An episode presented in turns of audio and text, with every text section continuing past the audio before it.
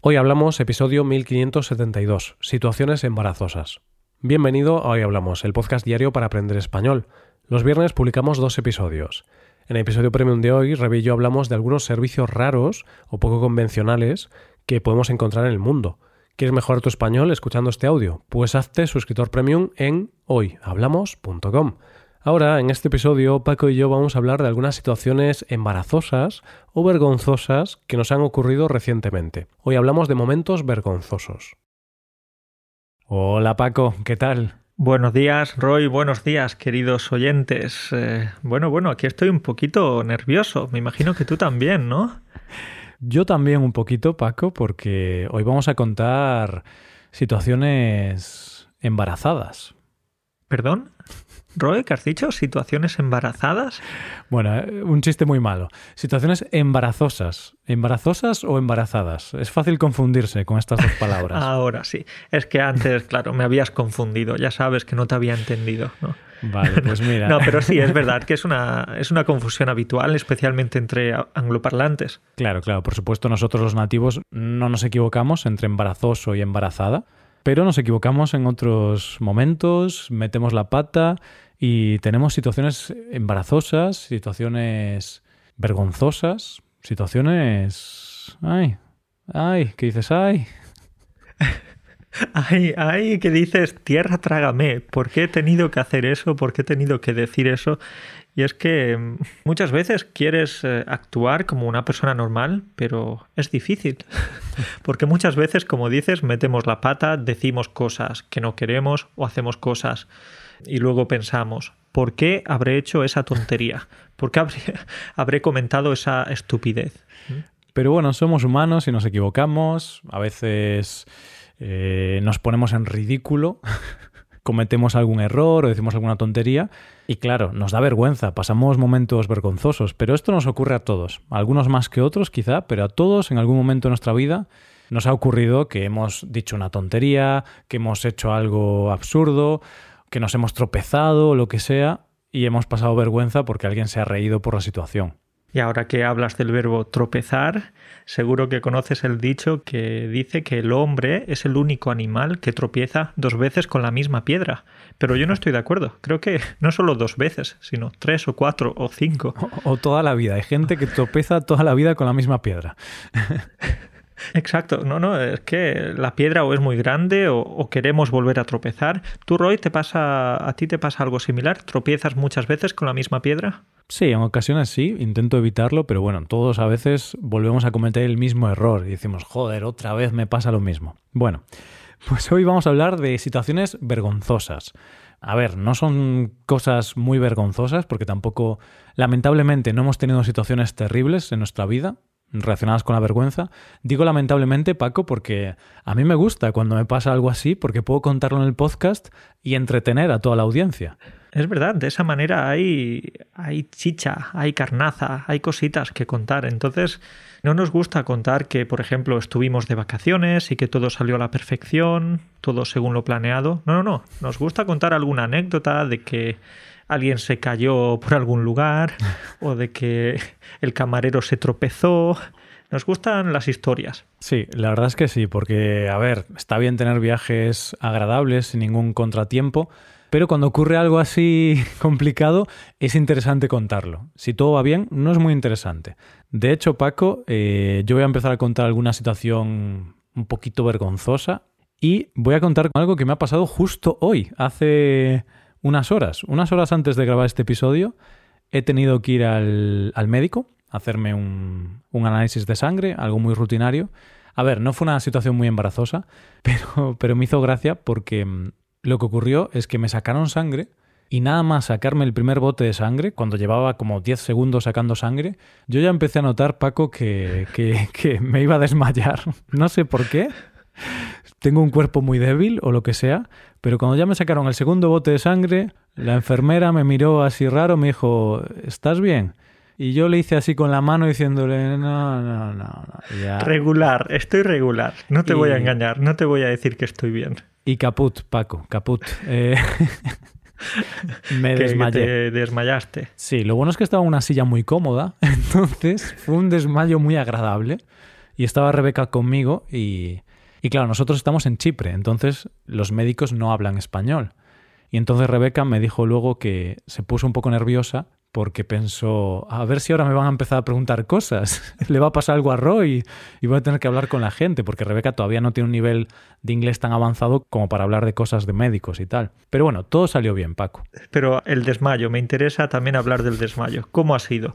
¿Ha sido un desmayo de esos eh, brutales en los que te caes al suelo, te golpeas la cabeza o te has quedado ahí en el sillón o en la silla en la que estabas sentado? Mm, exacto, eh, lo último. Ha sido un desmayo de, de estar viendo una película muy aburrida en el cine y te quedas dormido en la butaca. Ese tipo de desmayo, porque me sacaron, me sacaron sangre en una silla muy cómoda, por cierto, y ya está, me quedé en el sitio, no, no me moví.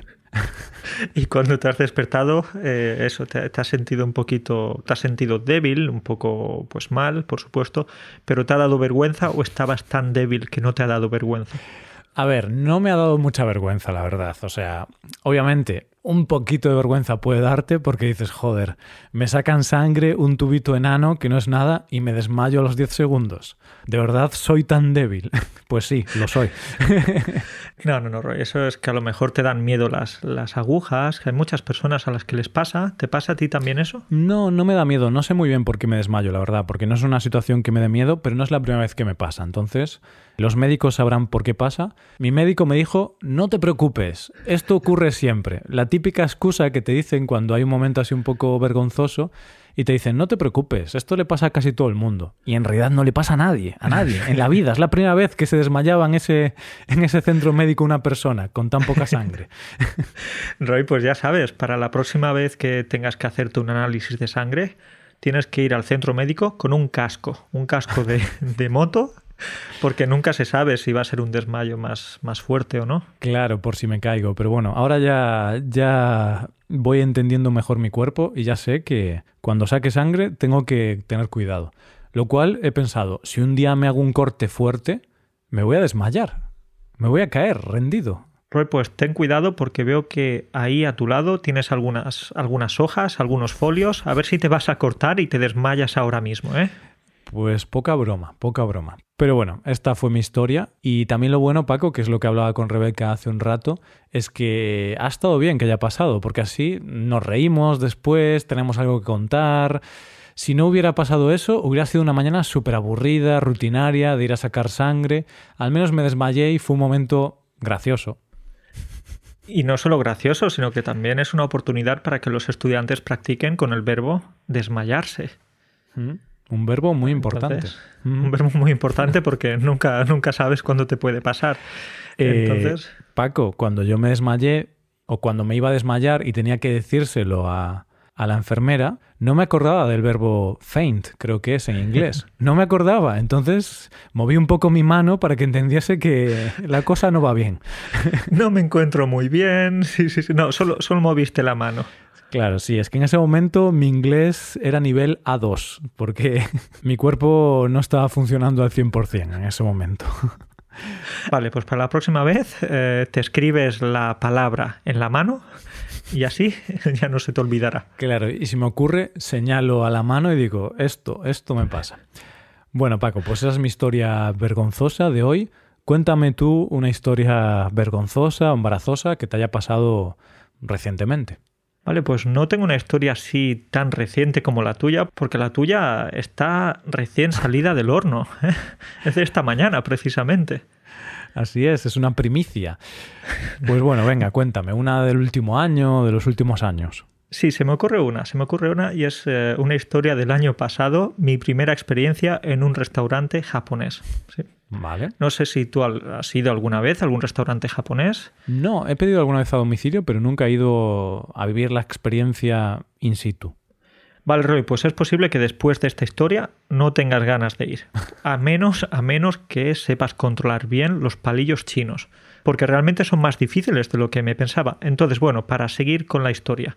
Como te decía, pues fui con mi pareja y era la primera vez que iba a ese restaurante. Y bueno, pues como era la primera vez, entonces nos sentíamos un poquito incómodos o más que nada inseguros por no saber cómo actuar, porque normalmente los que van ahí es porque ya han ido más veces. Entonces te puedes sentir un poquito extraño. ¿Cuál fue nuestra estrategia? Pues desde el primer momento mirar las otras mesas, a los otros comensales para ver cómo actuaban, cómo cogían los palillos, etcétera. Bien, pues entonces llegó la camarera, nos dijo que queríamos, pedimos la comida y estuvimos esperando. No obstante, le dijimos que era nuestra primera vez, entonces que tendría que ayudarnos. Entonces ella empezó a hablarnos un poquito en inglés y tal, pero le daba un poquito de vergüenza. Bien, pues llegó el momento de comer. Nos trajo los platos y nosotros pensábamos que ella nos iba a explicar cómo utilizar los palillos chinos, mm. pero no, desapareció. No sé por qué, si le dio vergüenza, porque no tenía cierta seguridad con el inglés o qué, pero desapareció. Y nosotros empezamos a abrir los palillos o intentar abrir los palillos, pero no sabíamos cómo. No sabíais ni abrirlos. Exacto. Estaban pegados, eran palillos de madera y estaban pegados. Intentamos romperlos, abrirlos, pero era difícil. Era difícil. Y claro, eh, no quería sacar el móvil porque pues, no me gusta coger el móvil cuando estoy en un restaurante. Entonces, ¿qué hicimos? Dijimos, es posible que estos palillos sean para principiantes. Entonces, a lo mejor no hay que separarlos. Espera, el concepto de palillos para principiantes. Es como que hay diferentes niveles. Tú eres avanzado, venga, tú llevas el palillo para avanzados. No sé, porque a lo mejor los palillos para niños o para principiantes están más eh, unidos o, no hay que separarlos totalmente. Entonces nosotros empezamos a pensar que era así. Rápidamente nos dimos cuenta de que no, de que no, porque era súper difícil coger el sushi o coger todas las cosas que queríamos coger. Y puedo decirte que la situación era bastante desastrosa porque más de la mitad del arroz se caía fuera del plato, mm. o también había un hombre que todo el tiempo nos estaba mirando y creo que quería ayudarnos y explicarnos cómo utilizar los palillos, pero le daba vergüenza, entonces todo el tiempo nos estaba mirando, yo me sentía bastante incómodo, estaba muy rojo. En definitiva, que fue un desastre, un desastre. Un desastre. Os hubiera venido bien un tenedor. Sí, lo que pasa es que, claro, cuando vas a un restaurante de este tipo quieres vivir la experiencia, quieres comer como comen ellos, con palillos. Entonces deberíamos haber pedido un tenedor, por supuesto, unos cubiertos, y no lo hicimos. Como consecuencia de utilizar los palillos de una manera tan mala y difícil, luego tuvimos incluso algunas marcas en los dedos, porque se quedan las marcas porque tienes que hacer mucha fuerza con los dedos para abrir los palillos si no están abiertos. Yo creo que después de hacer eso os dieron ya los palillos de nivel avanzado, ¿no? Cuando vieron que fuisteis capaces de comer con los palillos sin separarlos, dijeron, esta gente son expertos, les gustan los retos. Exacto, esta gente está, está en otro nivel porque al fin y al cabo lo difícil que es comer sin separar los palillos. los oyentes que nos estén escuchando y coman o estén familiarizados con la comida japonesa o asiática estarán flipándolo ahora. Y de hecho, creo que cuando acabasteis de comer en ese restaurante japonés, ¿era verdad? Sí. Eh, os llamaban sensei. Sensei, ¿no? Que sensei es esta palabra que usan en japonés. ¿Y qué significa? Creo que la usan con las personas muy sabias, con los maestros. Entonces eras, erais los senseis de, del sushi, de los palillos. No creo, no creo realmente, Roy, porque me imagino que después de que nos fuéramos de ahí se estarían riendo de nosotros, porque todo eso era un, follón, era un follón absoluto. Bueno, pues ahora ya habéis aprendido, ya sabéis que hay que separar los palillos. Así que la próxima vez, Paco, separa los palillos al menos. Y que no es tan difícil, solo hay que mirar un tutorial en YouTube de unos 30 segundos. Exacto. Y si no, una idea para ti, llévate un tenedor de casa en una funda como que vienes preparado, ¿no? En un maletín, lo abres, tienes tu tenedor, tu cuchara, como si fueras ahí una persona muy importante que lleva sus tenedores de casa, no usa los de otros sitios. O simplemente, Roy, pues podría ser una alternativa a comer con las manos, sí. que en algunas culturas también se ve bien. Sí, creo que en la japonesa no, no, no lo sé, pero supongo que no. Pero bueno, quizá lo más lógico hubiera sido, Paco, pedir un tenedor, ¿no? Sí, sí, sí. Pero bueno, no lo hiciste y por eso estamos hablando hoy de esta situación vergonzosa. Si lo hubieras hecho, no hubiera tenido gracia. Ahí está, ahí está. Roy, pues vale, creo que tú también tienes otra historia relacionada con la comida o la bebida en realidad. Hmm, pues sí, sí que tengo. Tengo dos historias que me ocurrieron hace unos pocos días. Y esto es bueno y es importante porque yo tengo muy poca memoria, entonces si me hubieran ocurrido hace unas semanas o unos meses, probablemente me hubiera olvidado, porque además las historias vergonzosas intentas olvidarte de ellas para no, para no echarte a llorar. Es un mecanismo muy, muy inteligente por parte del cerebro. Vale, pues te pongo en situación, Paco, y a todos los oyentes también. Yo aquí en Chipre cada semana suelo ir a una reunión con gente de muchos países que se hace en, en, una cafetería y simplemente ahí llegas, hay como 40, 50 personas, hay una mesa muy larga, te sientas y empiezas a hablar con gente que no conoces de nada y simplemente es para hacer contactos, charlar, conocer gente, hacer amigos, bueno, para pasar el rato y al final te tomas un café y hablas durante unas horas con, con, gente y bueno, está genial porque conoces a muchísima gente. Ese es el contexto, ¿vale? Entonces, yo eh, este sábado llegué a, a la reunión de siempre y al principio es así un poco incómodo. Bueno, no es incómodo, pero tienes que ver dónde sentarte, ya hay gente sentada, tienes que buscar un sitio para sentarte, también ves el tipo de gente que hay y piensas, a ver, eh, ¿dónde quiero sentarme? ¿Aquí? ¿Allí? Bueno, tienes que pensar un poquito dónde te vas a sentar al principio. Y tienes que preguntar si hay alguien en la silla, porque a veces hay una persona que estaría ahí sentada, pero lleva la capa de invisibilidad de Harry Potter y no la ves.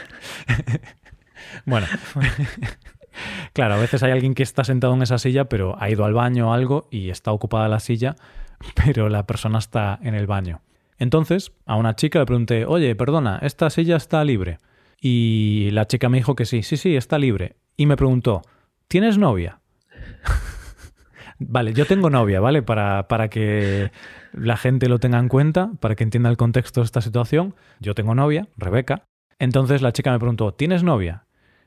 Y yo me quedé ahí unos segundos bloqueado y le dije, no, no, no, no tengo novia. Y me senté. ¿Por qué le dijiste que no estabais peleados en ese momento? ¿Qué va? ¿Qué va? Era porque yo estaba como muy enfocado en ver dónde sentarme y yo como pregunté sobre la silla y ella me preguntó, ¿tienes novia? En mi cabeza entendí, vienes con tu novia. Como que esa persona ya sabía que yo tenía novia o como tienes una novia aquí, presente. No sé cómo explicarlo, pero yo pensé que preguntaba por, por si necesitaba un sitio extra, ¿no? Por si necesitaba dos sillas. Entonces le dije, no, no tengo novia. Y ella, ah, vale, genial, porque este es el sitio de los solteros. Y entonces me senté y ahí fue cuando dije, espera, sí que tengo novia. Le dije, no, no, sí que tengo novia. Y ella, ah, y nos reímos y fue gracioso. Y quiso echarme de allí, pero dijo, pues tienes que irte. Y yo, bueno, bueno, tranquila. es interesante, ¿era una mesa especial solo para solteros? ¿Otra mesa para casados o qué? Mm, creo que estaba bromeando, ¿eh? O sea, creo que estaba bromeando porque... Ya sabes que entre broma y broma la verdad asoma, ¿eh? Es un famoso dicho. Entonces, eh, algunas veces las bromas se dicen así. Sí, pues no sé. Al final no hablé mucho con esta chica porque no estaba tan cerca de mí como, como otras. Pero bueno, hablé con varias chicas y no estaban solteras. Vale, pero Roy, me estoy riendo porque me estoy acordando de otra situación que también te pasó ahí, ¿no? Y ahora sí, con la bebida. Vale, el mismo día, ¿eh? Yo, ¿Fue, el mismo día o sí? Sí, sí, sí, fue el mismo día. explicando algo antes. Fue el mismo día y unas horas después. Son pequeñas tonterías, ¿no? No es nada muy increíble. Pero bueno, yo me pedí un café y me llegó mi café, mi café con leche. Entendamos el contexto, yo estoy en una mesa con cinco personas alrededor, más o menos, personas que no conozco de nada, y estamos hablando en inglés. De hecho, estaba hablando con dos alemanas y había una chica polaca también. Entonces hablamos en inglés, Hola, ¿qué te dedicas? ¿Dónde vives? ¿Te gusta este país? Eh, ¿A dónde has viajado? Bueno, típicas conversaciones sobre diversos temas. Vale, entonces yo estaba tomando mi café mientras hablaba con estas chicas y el café me lo habían servido en un vaso bastante alto. Em, Paco, que veo que ya te estás riendo. Ya me estoy riendo porque ya, ya sé lo que va a pasar. Claro, porque a Paco ya se la conté hace, hace un rato.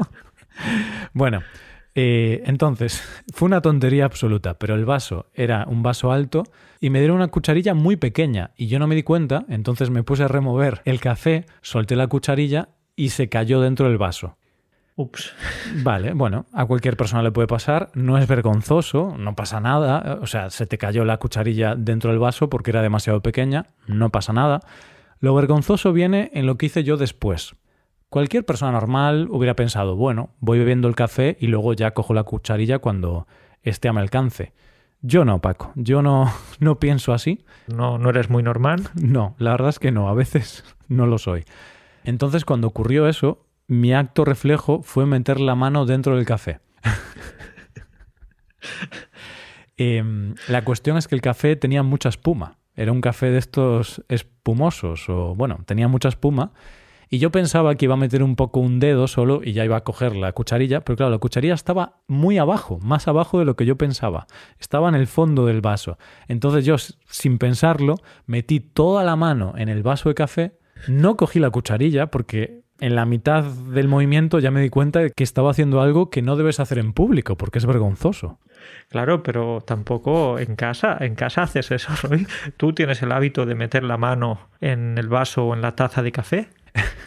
No, pero si se me cae la cucharilla, pues meto la mano, no pasa nada. Si la mano está limpia, meto la mano, la saco y luego me limpio la mano y ya está, no pasa nada. Pero claro, en público sí que queda poco elegante. Y entonces metí la mano, claro, ya me di cuenta de que, ¿qué estás haciendo, Roy? Acabas de cortocircuitar. Y entonces saqué mi mano del café y la mano la tenía llena de espuma. Intenté limpiarme con la otra mano, me llené las dos manos de espuma y estaban las dos chicas mirándome con cara de ¿qué estás haciendo? ¿Qué acaba de pasar? Deberías haberles dicho que ese es un hábito en España, que, que, los españoles normalmente actúan así, de esa manera ya estarías excusado, ya tendrías esa excusa cultural. Claro, decirle que es un tipo de ritual que cuando bebemos café, primero metemos la mano, cogemos la espuma y, nos la restregamos por las manos para purificarnos, por ejemplo. Y más tarde, después, eh, nos chupamos los dedos. Claro. Nos chupamos los dedos, no utilizamos servilletas. Exacto, exacto. Y de hecho no acabó ahí el momento embarazoso porque yo cuando tenía mis manos llenas de espuma del café, muy manchadas, pensé, no pasa nada, Roy, coge una servilleta y límpiate rápido y quizá no das mucho el cante. No había servilletas en la mesa. No había servilletas. Por suerte vi al camarero y le dije, hola, perdona, ¿puedes traerme una servilleta? Bueno, no le dije eso, ojalá le hubiera dicho eso, porque estábamos hablando en inglés, recordemos que esto no fue en España, y me había olvidado de la palabra servilleta. No me acordaba de la palabra servilleta en inglés, napkin. Ahora me acuerdo. En ese momento esa palabra no estaba en mi vocabulario. Entonces yo intenté explicarle al camarero si podía traerme algo para limpiarme, pero estaba un poco nervioso y, el tío no me entendía. ¿Pero qué quieres? ¿Algo? ¿Una toalla? No, bueno, por contexto se podía ver, podía ver que estaba sufriendo, pero claro, eh, te sentiste un poquito tonto. Sí, este momento sí que fue bastante vergonzoso. Que no pasa nada, soy adulto y, y, me reí, hice un par de bromas con las chicas y ya está. Pero sí que cuando fui luego al baño a limpiarme las manos, iba pensando, joder, qué momento más vergonzoso. no vuelvas a esas reuniones, ¿eh? La semana que viene o dentro de unas semanas cuando se vuelvan a celebrar, tú di que estás enfermo porque tienen que olvidarse de ese evento. Sí, la verdad es que sí, la verdad es que sí. Pero bueno, no pasó nada. La verdad, después de eso ya no hablé mucho con esas chicas. ¿eh? Yo creo que pensaron que era un tío raro. Te pusieron en la lista negra. Ay, bueno. Pues esas son mis historias vergonzosas, Paco. No tengo muchas más. Vale, pues ahora que me has contado esa historia un poquito asquerosa, un poco desagradable, tengo una cortita para ti, para vosotros, porque tú te acuerdas de que en alguna ocasión te he comentado que yo me mareo en el autobús. Pues no lo sabía. Si me lo has comentado en alguna ocasión, no me acordaba, la verdad. Entonces te mareas cuando vas en el autobús. Bueno, ahora en realidad la situación es mucho mejor, pero cuando era niño y adolescente me mareaba muchísimo, incluso vomitaba bastante. Algunas veces 10 minutos después de montarme en el autobús. Creo que era algo un poco psicológico también. Psicológico y que vivía en una zona montañosa, con bastantes curvas. Entonces no era tan psicológico. Mm, yo creo que no era tan psicológico. Si había muchas curvas, al final es normal. Vale, pues yo estaba en un equipo de fútbol y normalmente pues íbamos a otros pueblos cada dos semanas, porque una semana jugábamos de local y otra semana jugábamos de visitante. Vale. Normalmente, porque me mareaba y vomitaba, iba solo. Nadie, ningún amigo se quería sentar a mi lado. Eras eh, Paco el vomitón. Exacto, eso es. Pues eh, vale, entonces ese día en el que me pasó esto, pues eh, fui solo y cuando llegué a ese pueblo le dije a mi amigo, a mi mejor amigo, mira Arturo, fíjate, no me he mareado, en esta ocasión no he vomitado, entonces si quieres, a la vuelta, cuando volvamos al pueblo te puedes sentar a mi lado. Claro, porque tú también te sentías un poco solo, no hablabas con nadie. Claro, y además yo estaba orgulloso porque para una vez que no vomito, pues voy a aprovechar este momento y, voy a decirle a mi amigo que se siente a mi lado. Vale, pues mi amigo se sentó a mi lado para el viaje de vuelta y desafortunadamente vomité y le vomité en las piernas. Bueno, en mis piernas y también en sus piernas. Fue un poco asqueroso y como puedes imaginarte esa fue la primera y la última vez que mi amigo se sentó a mi lado. No volvió a sentarse nunca más. Y, y, es normal, lo entiendo, por supuesto, no quieres sentarte al lado de alguien que está vomitando siempre. ¿Sigue siendo amigo tuyo este niño o ya dijo, este tío no lo quiero cerca? No, no, no, ya no. Desafortunadamente no mantenemos el contacto y no lo culpo, y no lo culpo porque que alguien te vomite encima no es agradable, pero oye, son historias de niños, de adolescentes. Ahora como adulto pues sé que debería viajar con una bolsa. debería estar preparado. Vale, Paco, pues ahora que has comentado esta historia de, del vómito, me acabo de acordar de una historia de un compañero de universidad, muy, muy vergonzosa también y relacionada con el vómito. No me ocurrió a mí, pero yo estaba presente. Entonces, un día habíamos salido de fiesta, típico jueves universitario, y al día siguiente volvíamos a casa en coche. Entonces salimos de fiesta, él también salió de fiesta con sus amigos, obviamente en estas épocas se bebía mucho alcohol, mucha fiesta, tal, y luego al día siguiente, por la mañana, cogimos el coche. Yo no conducía, no era mi coche, pero íbamos en un coche cinco personas. El coche iba lleno. Y este amigo iba en el asiento trasero del medio. Imagínate. Sí, sí, sí. ya sabes por dónde van los tiros, ¿no? ya sé, ya sé. Estábamos llegando ya a nuestro destino, era una ruta de una hora más o menos hasta llegar a casa y se empezó a marear, se encontraba un poco mal pero decía, no, no, estoy bien, no os preocupéis, no, no pasa nada. Pero nosotros ya estábamos mirándolo con cara de, no irás a vomitar, ¿no? Y él, no, no, no, no, no, no os preocupéis. Y de repente, mientras íbamos conduciendo, empezó a vomitar Paco. y lo peor es que, claro, cuando él notó que le venía el vómito, Claro, él no podía hacer mucho, la verdad, me da un poco de pena, estaba en el medio, entonces, ¿qué podía hacer el chaval? Entonces lo que pensó es, voy a taparme la boca para evitar que el vómito salga pero esto creó lo que podemos llamar efecto aspersor. Claro, por supuesto. Entonces intentó evitar que el vómito saliese, pero el vómito salió igualmente y manchó a todos. Salió en todas direcciones, como tú dices, el, el efecto aspersor es peor taparse. Es mejor simplemente bajar la cabeza y, hacia abajo. Claro, hacia abajo, hacia el suelo. Al menos solo manchas eh, tus pies. Bueno, tú ya lo sabes, Paco, porque tú eres experto en vómitos. Tengo experiencia. Sí, sí, sí, tengo experiencia. Tienes doctorado en vómitos. Pues esta es la historia. Yo tuve suerte porque estaba en el asiento delantero, entonces me llegó solo un poquito, pero las chicas que iban atrás fue algo terrible y fue muy embarazoso, claro, porque al final no éramos todos súper amigos, sino que solo éramos compañeros de, de, universidad y fue un momento muy embarazoso, ¿no? Vomitarle a otros compañeros encima. No es agradable. Fíjate con qué buenas historias estamos acabando hoy, con dos historias de vómitos. Yo creo que ahora como los estudiantes o los oyentes tengan que prepararse la comida, pues van a disfrutar de este podcast incluso más. Sí, la verdad es que no ha sido un final muy agradable, pero el título, Situaciones embarazosas, ya daba una pista. Así que no os quejéis de que ha sido muy asqueroso o algo así, porque el título ya os avisaba. No, eso, Esto no son cosas agradables. El título del episodio no es situaciones agradables o situaciones maravillosas. No, no, no. Embarazosas. Perfecto.